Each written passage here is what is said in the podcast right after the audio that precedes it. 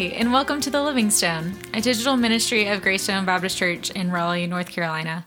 I'm Anna Beth Cross, Associate Minister for Students and Digital Discipleship here at Greystone. Today I'm joined by our Senior Pastor, Chrissy Tatum Williamson. Hello. Today we're beginning a new series on the podcast for this Lenten season. Over the next several weeks, we will engage with our Lent theme, Seeking Honest Questions for Deeper Faith by A Sanctified Art. And we'll be asking honest questions here on the podcast. Each episode will be centered around one main question to guide our conversation, questions asked by members of our own congregation, from our youth and children to our senior adults and everywhere in between. Today's main question that we're going to focus on and discuss is what is the Bible? So we're going back to the basics, um, but also asking some really important questions about what what the Bible is and how we engage with it and live with it. So first, Chrissy's going to share her story and her relationship, kind of a DTR of her of um, her view on the Bible, her relationship with the Bible from your life. What what does that look like for you? Awesome. First, I have to say I love the um, the DTR with the Bible because I don't know about you, but like at Furman when I was in school, everybody always knew when a couple was getting really serious Oh. because they would like walk around the lake and they would have their DTR at the bell tower to find the relationship. Baylor's was on the Baylor swings on the quads, so the green and gold swings that we had, yeah. I love or it. at Common Grounds, the coffee shop across the street, you knew a DTR was happening for sure. I love it. So like I'm imagining myself like okay, so you all are not in the room with us right now, but I did bring three very large Bibles with me because I couldn't imagine having a conversation about what is the Bible um, without my three kind of signature Bibles or my go-to Bibles. Um, so I was imagining myself like lugging them around the lake at Furman to have a conversation with them under the bell tower. Um, so my relationship with the Bible, what is the Bible um, for me? I grew up in Southern Baptist churches um, and in a, a, a Southern Baptist family, probably not um, because we intentionally were so, but just because we lived in the South and we were Baptist, and that's what the option was um, in the early 80s. And so um, the Bible obviously was central to our faith. Um, everybody brought their Bibles with them to church. Um, most of us had like fancy zipper cases where we like stored our notes and bulletins Your and pens, our and- highlighters, yeah, all the things, um, so that we could carry everything that we needed for church. And um, you know, it was really a, a wonderful thing, honestly. Um, I was in Bible drill growing up, so I Oh, had to same. memorize. Went to all the competitions. Yes. uh, my favorite one was when somebody pulled the fire alarm and we all had to go Oh. outside, right? And so I was really nervous that I was going to forget the things that I'd crammed for. Um, but there were definitely people who were quizzing and cramming during the fire alarm. I'm not sure it was an accident. anyway, um, so at a really young age, I learned that the Bible was something to be cherished, to be respected, to um, to know, uh, you know, to memorize, and um, and to seek out um, in times of joy and stress and sorrow, but to find kind of words of consolation and comfort and direction. Um, so I loved the Bible growing up. Um, I still really love the Bible, um, but my relationship with it has changed a lot over the years. Um, uh, probably until mid college, I, I really, I really, really believed and would say out loud, you know, the, if the Bible says it, I believe it, and that was not with any kind of you know criticism or um, academic knowledge about how the Bible came to be. It was just kind of a surface level, you know, if the Bible says it, then I believe it. And that went from everything from like the story of Jonah. You know, if Yeah. the Bible says that Jonah was swallowed by a whale, then Jonah was swallowed by a whale. Hard stop. To like women need to keep quiet in church. Hard stop. If it says it, I believe it. I'm sorry, it's not convenient for me. Um, so it wasn't until seminary or divinity school where I started acquiring the tools to understand the Bible differently. And at that moment, um, uh, there was definitely a, a season where the Bible and I were, you know, on a break. Um, Yeah. to, to our friends, uh, watchers, um, uh, but not totally broken up. You know, just just taking a little breather. Um, and and then I came back to it uh, with a renewed love and respect. Um, in a way that makes the Bible still a very part, a, a very important part of my life. Like I, I, I hope that if you hear a sermon, it, you will find that it is rooted in the Bible because that's w- what I do, what I try to do. Um, but you know, I, that I, maybe I should stop there. Um, so currently, the Bible and I are on good terms. Um, I can speak from one side of that relationship, and um, I find it life giving, intriguing. Um, and I, I I love to wrestle and argue and feel discomforted and comforted in the words of scripture. So that is that that's how it's going with me in the Bible these days. How about with you? Yeah, I think I have a pretty similar story of being in Baptist churches in the South, whether Yep. they were explicitly Southern Baptist or not. But, you know, Sunday nights we had Bible drill from the, I don't know how old I was, I guess like second through fifth grade. And we did all the things and you memorized it and you got gold stars in Sunday school for memorizing your Bible verse for the week or whatever it was. Um, and I had a pretty, and just the way my brain works, I was always a math and science minded person. And in school, which is funny now because I don't do either of those things in my job. um, and I, so, you know, I took like, fi- like anything I read, the Bible or not, like I took things pretty literally. Yeah. Um, and I really struggled with, and I still do, of not just like taking everything I, having to interpret things for myself that I read. I've always struggled with like, just in taking information and calling it fact or truth or whatever and not thinking on it on my own. And that's been a lifelong learning process for me. So with the bible it really wasn't similarly to you like until seminary where i really had to think oh maybe the creation story of seven days wasn't a literal seven days. Or maybe jo- i mean the jonah story was a little earlier. I think i finally figured out like maybe there wasn't really a whale i don't know. But i didn't ask those questions i didn't learn i didn't know to ask those questions Right. until much later and then i got to seminary and i was like why has no one brought this up and like i grew up Yes. the minister of two two ministers. I grew up the daughter of two ministers who both have had this journey themselves, and theirs was later in life because of just the way that they grew up and the time they grew up. But and they've really guided me in this process also of kind of the classic seminary terms of deconstructing and reconstructing your Yes. faith, but also my theology of scripture too, my view of that. And so I think I've had, you know, I, I grew up like trying the um, read the Bible in 365 days. Yeah. You know, I had the whole calendar and whatever. Never made it all the way through. Like, you know, gave up in Leviticus or to ask, did you even make it to through no, Leviticus? I like Nobody restarted does. it like five times. Yeah. So you know, having to figure out a new way to read the Bible in that even sense of like, I'm not going to be able to read it all the way through, um, like that for me. But trying to, you know, having to shift my brain from being a having a transactional relationship with the Bible truly to having one that's more engaging and asking those questions and those were things that I didn't understand. And honestly I'm still figuring out. And being the being a youth minister now here at Greystone we're we're actually asking these questions with the youth and that's kind of we've kind of gone back over the basics with them also um, and it's challenged me of right now where I am with the Bible of I'm having to kind of still relearn these things and you know, challenge my relationship with the Bible also. I'm having to, and this is kind of foreshadowing the rest of our conversation, but this has been a really apparent conversation for me in the past year of what I'm having to teach teenagers to do. Cause, you know, I'm wanting them to be able to explore the Bible and their faith in the ways that I didn't get to.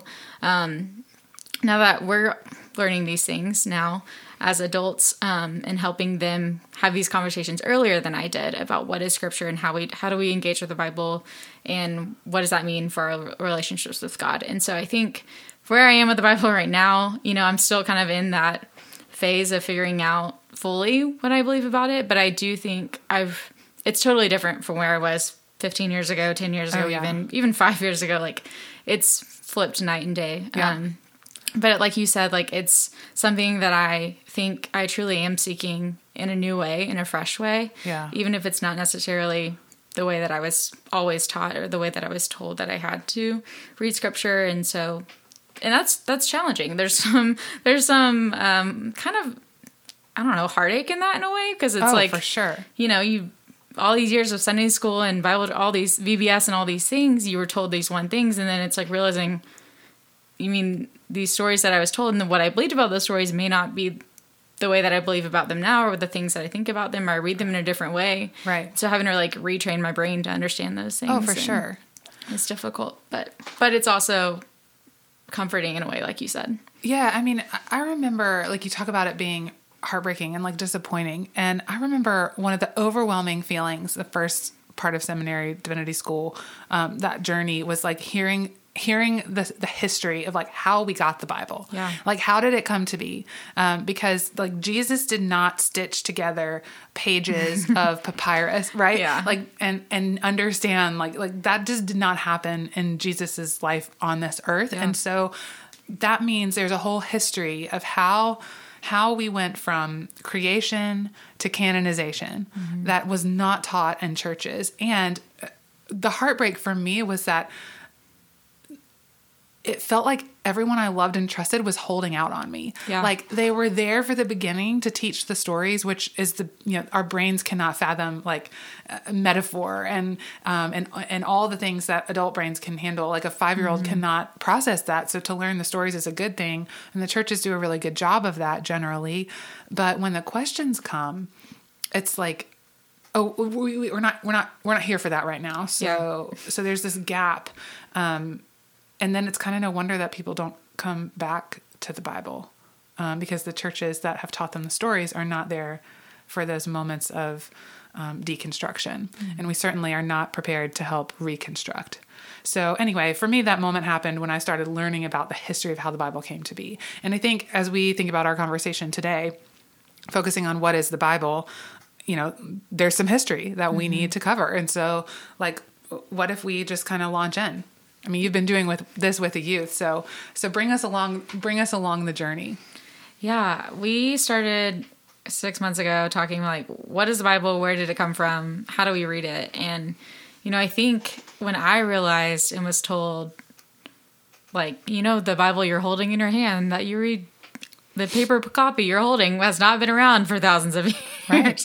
um, like, and realize these stories that were originally told were told verbally. Like they were oral traditions passed down through generations for over thousands of years. Like that was an eye-opening like even just that is like hard to believe and like hard to comprehend. Right. um, in the same way that we tell stories now. Like they were passed down through people groups and through um, traditions. And that was i mean just that point blank of like recognizing like the words um, that we hold in our hands on Sunday mornings or on our phones and scroll through um, have not always been in print, you know? That's right. Um, and so recognizing, having to learn the process and the history of the Bible, I mean, it was composed um, all the way from 900 to 200 BC through oral tradition, through writing, through editing phases. Like it, it's gone, you know, from copies of scrolls and you know they didn't have printing presses all the way back then, so they Right. could to copy it. You had to copy it by hand, Right. And so there were scribes who had to, you know, go from one book to the other, and they didn't keep them all in the same place. And they, you know, people couldn't read back then; like they had only certain people could, and um, all those kinds of things. And so when we think about the history of scripture and how the canon came to be, you know, we talk about the canon, and I don't know if you want to talk about what that is because that yeah, that's we a- need to define yeah, that term. that's a that's a seminary word that not everybody knows, um, Yeah. and I didn't know for sure what that meant. Um, do you want to kind of explain what Yeah. where canon came from? Yeah, so when we talk about canonization, um, what we're talking about is like how did the collection of books that we have now that we call the Bible become that collection of books, which is called the Bible? Um, and there was a long process um, getting to that point. And in fact, it wasn't until 451, Council of Chalcedon, um, when this you know group of, of religious leaders in the Roman Catholic Church came together and said, "Yes, we agree. These this is this is the official collection of of books, letters, um, stories that we affirm are inspired by God and that are meaningful for the Christian churches. Um, and so uh, that, I mean, in a nutshell, in, a, in layman's terms, like that's kind of what we mean when we talk about canonization or the canon. Um, I think it's important to remember that we have two different versions of canon in Christianity today. There is um, the Catholic version, just to be you know, use broad strokes, and then the Protestant version. Um, and of course, the Catholic version includes a section of books in the middle called the Apocrypha, which, if you grew up Southern Baptist, that wouldn't be in your Bible. Um, and it's not in any of my Bibles except for the New Oxford Annotated, which is one of the ones in the stack. Uh, but we just. Um, most of us have um, the Protestant Bible, which has the Old Testament, Hebrew, the Hebrew Bible, um, and the New Testament, uh, which of course is Gospels and Epistles. Um, so, and Revelation. Um, but that's what we're talking about when we talk about the canon. Um, and canonization would be the process of collecting the books um, and over uh, many different gatherings of bishops, um, many different um, kind of councils of, of ancient church leaders deciding, uh, you know, which books are helpful in their contexts, which ones they felt um, told the story of God's work in human history, um, and and which ones would be helpful to kind of to curate and to pass down as a collection of stories.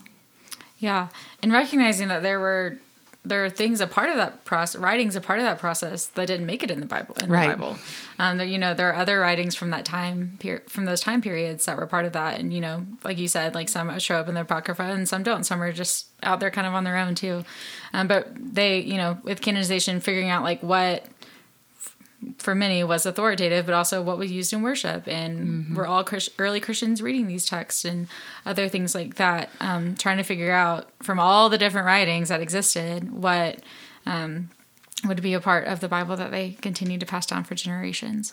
Interesting to note, if I can interrupt just for Yes. a second, as two women are sitting here talking about canonization, um, this conversation would not have happened Oh, when when when the Bible was being you know put, pulled together. Um, when we would not have been invited to to the decision making tables. Um, in fact, there are gospels and other um, inspired stories that may have been penned by women. Um, you'll notice they did not make the final cut, um, and uh, so I just think it's important to remember, you know while I believe that God was at work in the process of canonization, and I, and as I've already said, I love the Bible. Um, I, I do also, just as a woman, have to say, you know, that women were completely left out of this process Yeah. by nature of the society and the ancient world. Um, but I'm grateful that we get to critique it now from 2023. It's two women talking about the Bible. Yeah. And through after the official canonization process, we also have to remember that since then, I mean, that was thousands of years ago in 451, itself. um, there have been not only um, different interpretations of scripture, but different translations. And you know, our Bible has, whether we like to think about that or not, it's kind of it, it's shifted in ways. It's um, it's had to adapt to the different translations and who's you know translated these greek and hebrew words into this english word or this like whatever other language there are. There have been so many different versions of the bible since then. Um you know a lot of times we talk about whether could there be mistakes in the bible. And that's a big conversation we've had with youth recently is recognizing you know some people take the bible to be literal like inerrant like there couldn't be a mistake. God wrote the bible and but then we also have to recognize well humans wrote it down by hand. They're a big part like god trusted people to write it. Um that doesn't mean that it's not the word of god. Um That's right. but you know people were physically writing this down. And you know when you're copying scrolls over and over and over again you're gonna probably mess up here and there or you're gonna Well, I mean, and just to think about like nuances of the ancient language, right? Like mm-hmm. Hebrew does not include vowels. Yeah. Nor does it include punctuation, nor does it include like a delineation between when a chapter starts and stops. yeah and that all came much later And that all came much later. And so we've got layers of history built upon original text, built upon layers of oral tradition. And also, one of the pieces that I lament that Christians don't have in the same way that our, that our Jewish sisters and brothers have is the rabbinical conversation. Yeah. So, throughout all of, of the history of the Hebrew Bible, there's an ongoing conversation between the rabbis that is about interpretation, like anecdotal stories, aka sermon illustrations, like mm-hmm. things like that, which really bring the text to life and show that people have been debating not only the contents, but also the meaning of the text from its inception. Yeah, definitely. And we, I think also in part of this conversation, recognizing that we don't have original manuscripts of the Bible. Like, yes, we're talking about the way that they wrote it and the way that they passed it down, but like, we have thousands of manuscripts, but not from like, and we have fragments of those, but they're no, none of them are originals. So like, we can't be for certain that you know this is exactly what the original one said. Um, and we have pieces of them here and there. We don't. There's some people would quantify that there are over 300,000 discrepancies in the manuscripts even and like that's a lot of different that's hard to kind of grasp and understand it's like okay well if there are these potential um, conflicts or um, i don't want to say errors necessarily but like you know they like recognizing, okay, well, if there are these potential things that could be wrong or that we could have messed up or someone translated differently than another person or interpreted differently, like what do we do with the Bible then? Like what is it? Um and realizing that in the process of like, yes, there have been different translations and interpretations for the past 2000 years but we're still doing that now like there Right. are still people interpret like we interpret scripture i interpret scripture differently than you interpret scripture and everyone that's the active process of how we engage with the bible but there's even new translations happening all the time That's right. um, as languages language adapts and all the all those kinds of things as Mm-hmm. well um, which is important to recognize too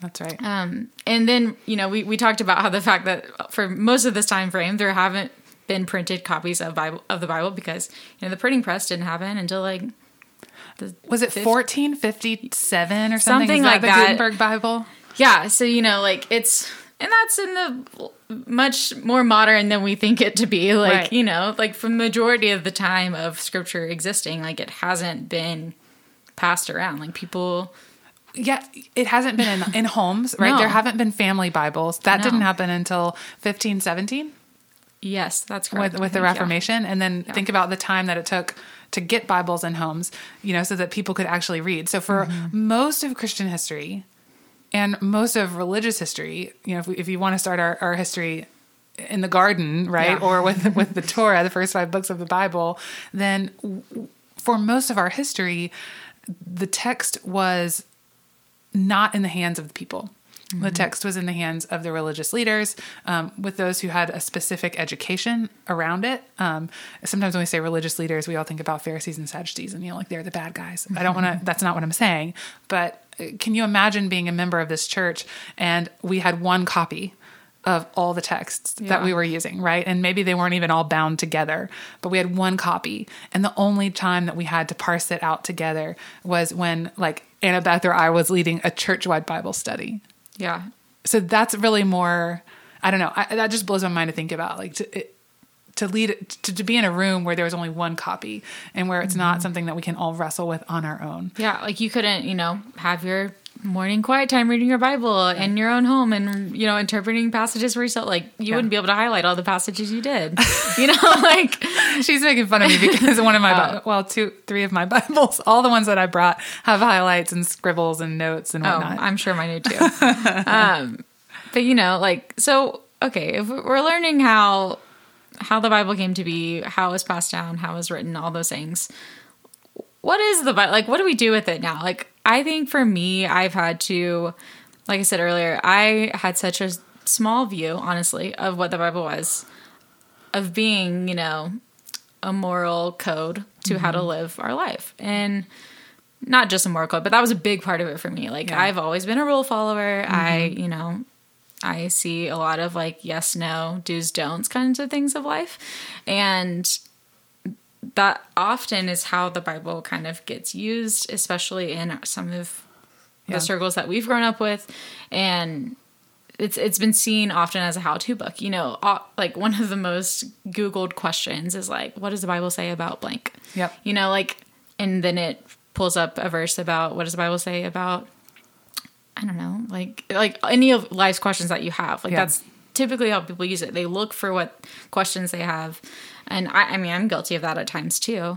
Yeah. Um, but I've seen like I think I got I've gotten stuck in it being a rule book or like a owner's manual or something or like Yeah. a textbook even like Yeah. in seminary like we have a very academic view of scripture. Yep. Um, Yeah, we're- so we're you're reading it is like your a textbook. Yeah, and so I think. I've I'm even coming out of that now of Yeah. like okay after three years of seminary like how do I read the Bible again? Yeah. Gosh. in work. addition to that as a you know That's right. um and learning like maybe the Bible is a book of wisdom in a totally different way than what i've grown up Mm-hmm. understanding it to be You know, one of the things that I think is really important to just name, like as we're talking about the Bible as a as a moral code or as a like um, as a cut and dry how to guide for Christian living or faithful living. Um, one of the things that I certainly was guilty of when that is how I approached the Bible, how I was approaching the Bible, um, was like I always knew that I think it's in Leviticus where it says that we can't eat a lot, at least you know purity codes around what you can and can't eat, and clearly you cannot eat shrimp, right? Well, I've never not eaten shrimp. shrimp. like grew up in the southeast, like we eat shrimp a lot here, and Um, and so I always knew, even though I didn't know, that that one didn't apply to me. And yet I still really had to wrestle with some of the moral codes in the Bible that never applied to me. Yeah. Like things about what men could and couldn't do. Like those were never up for debate because I didn't have to wrestle with them, you know, and I could apply them onto other people and then apply my judgments with them. And so as we're thinking about like how we're reading the Bible and what we're doing with it, um, I think it's really important to make sure that however we're reading it not only applies to how we're interpreting it for our own life, but the judgments that we might feel we can place onto the lives of other people. Um, because it's very easy to like the rules that make their life harder and not the ones that make our life harder. Um, anyway, I just I just Yeah. wanted to say that. But Well, and one of the questions that you had about this is like how, and this kind of came up based on one of your Shermans a couple weeks ago. Is like, okay, so f- that example of like, okay, we have these rules in Leviticus, like, and most of us have not listened to them, but then we have these things in the New Testament, like that, or other rules throughout all of Scripture that we do listen to. Right. It's like, how do we know whether to take some literally and some not? Like, how do we know to follow this set of rules but not yeah, this other one. Like there's a lot of discrepancies there that exist in scripture itself, but then in our interpretations too. Like what do what do we do that? How do we do we take parts of the Bible literally and others that we don't? Like what is yeah. what do we do with that? Well, you know, I think a lot of that, uh, uh, some of this is solved by thinking about genre. Like when we go to the Bible, it's not like we're reading. Um, it's not like uh, we're reading Harry Potter book one through seven. Yeah. Like it's we know the genre of Harry Potter, right? Um, and we know the intent, and we know that like we know that like the rules for Quidditch are not to be you know like taken and applied to our everyday lives. Yeah. Like th- that doesn't make sense. It's completely nonsensical. It's a totally different world that Harry Potter is in than the world that we live in. Would be fun though. It- it- yeah, I mean it might be, but it would be fun. But like, uh, so yeah, so I- so I think when we, when we come to the Bible to remember that this is a collection of sixty six different writings. Yeah.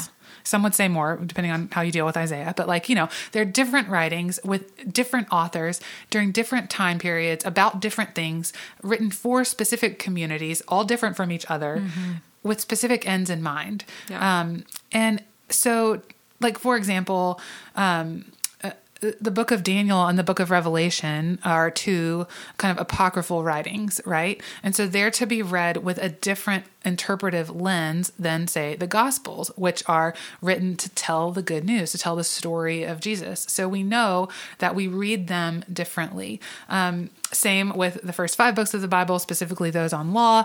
Um, they are written as law for a specific group of people um, with whom the relationship between God and the people was particular and unique. And so to take that and to transpose it onto, you know, 21st century United States um, it is it requires some help, right? Yeah. Like it's not a one to one. Yeah. Um, like the Bible's not telling us like how often we're supposed to use our phones or not. Like Right, they right. didn't know phones were at the you know like for example this messes with our minds but like to remember that jesus lived in a world in which everyone thought the world was flat yeah.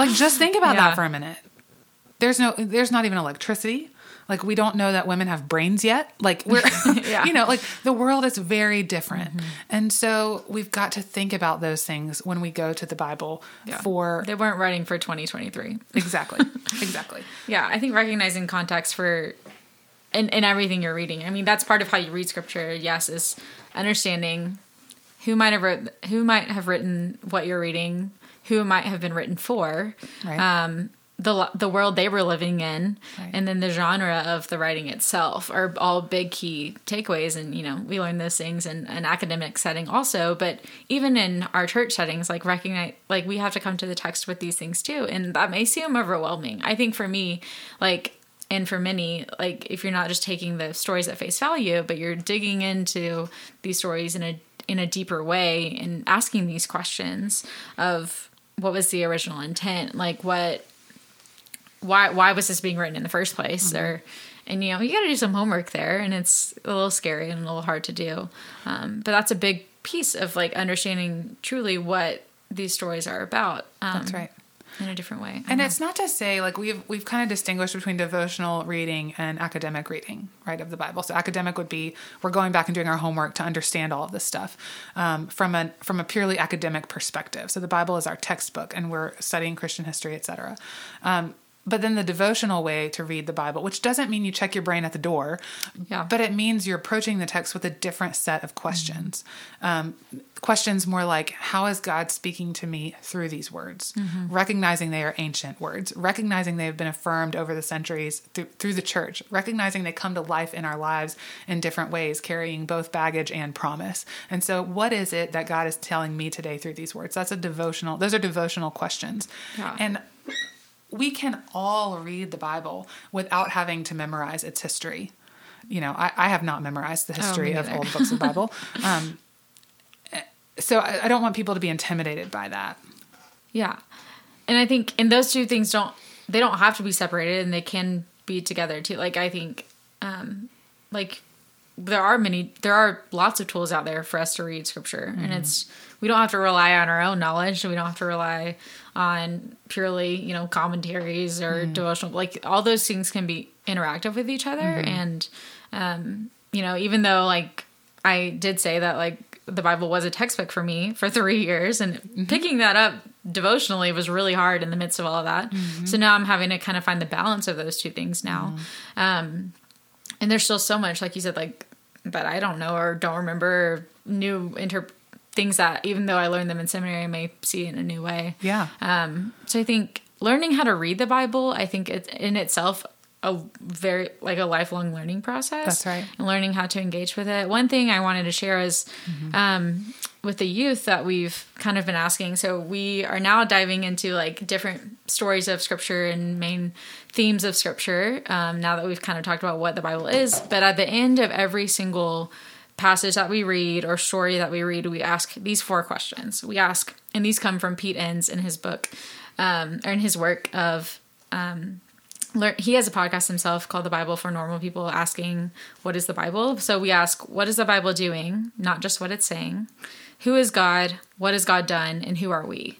And I think that's helped me. Um, even though, yes, I we've we've sat through the like these Old Testament, New Testament classes and learned the hard um, history and all the things. Like those four questions have been so life changing for me now approaching Scripture, of understanding that you know the Bible every person and every group of people are writing these texts and reading these texts had the same questions of who they were. They were trying to uh, they were trying to understand who God was and the, who they were in the world and what God has done for them, you know? And so these questions have been asked for a really long time. Like it's it was a part of the writing process then, it was a part of the way that they were learning them. Um, and it's part of how we're learning in scripture also. And so those are kind of the four things that we have been asking as a youth group, but I think it's pretty applicable to us. I mean, just As a church and yeah. as human beings who love the Bible. yeah. And I think it's, even though they, they seem like four basic questions, it's really reframed my own understanding and given me a fresh perspective of scripture. Yeah. Um, and it's not necessarily asking for yes, no answers, right, wrong, do's and don'ts. Like it's, it's framing it in a new way that's, they're harder questions in a way, but I think they're more life giving mm-hmm. and they're helping me understand, like, okay, what do we do with this ancient text from thousands of years ago? And maybe these are the questions we need to be asking for to understand how we relate to it now. Yeah. Like, it's not. The, this frames it in a more helpful way than asking, okay, well, what about this specific situation, such as, I don't know, the pandemic or something recent? Like, obviously, they weren't writing about the pandemic back then. Like, they didn't know that would be a thing. Um, but, like, asking these questions can kind of give light to the things we're experiencing now, even though those texts weren't written for us like right. explicitly today. That's right. You know, one of the things that this brings up for me is you know we spent several weeks, seven weeks, in uh, between Epiphany and Lent, um, reading Matthew's Gospel specifically, and reading in order um, several texts from Matthew's Gospel, and um, in, in divinity school, we learn about the synoptic gospels, meaning Matthew, Mark, and Luke, those that tell the same story, right? Um, and we learn about the different characteristics of the authors and like kind of where they're going and themes that you can see woven through the gospels but like if we were to put matthew's gospel through pete enns' questions you know his bible for normal people questions what is the bible doing who is god what has god done and who are we then all of a sudden some of the texts in matthew that we typically like kind of throw away. Like, for example, the whole first chapter, Yeah. the genealogy. Like, not many of us would read that for a devotional f- for devotional material. But if we can understand what the Bible is doing, like what what the what Matthew is doing and setting up the entire story of the good news of Jesus Christ who is God incarnate by these ge- generations set in numbers of 14 you know and like paying attention to the people that matthew chose to include there and who are not included there all to get us to joseph who is not the the biological parent of jesus like Yeah. wow the bible is doing something there Yes. you know and i would miss it if i didn't mm-hmm. know that question and so, like, then who is God and what has God done and who are we? Those are really significant questions that help us deal with you can't eat shrimp, you can't talk in church, you better cover your hair. Yeah. No gold earrings, you know, as you're Man, wearing them right as now. I'm wearing them right Aw. now. Ah, obviously, I need to spend more time in the Bible.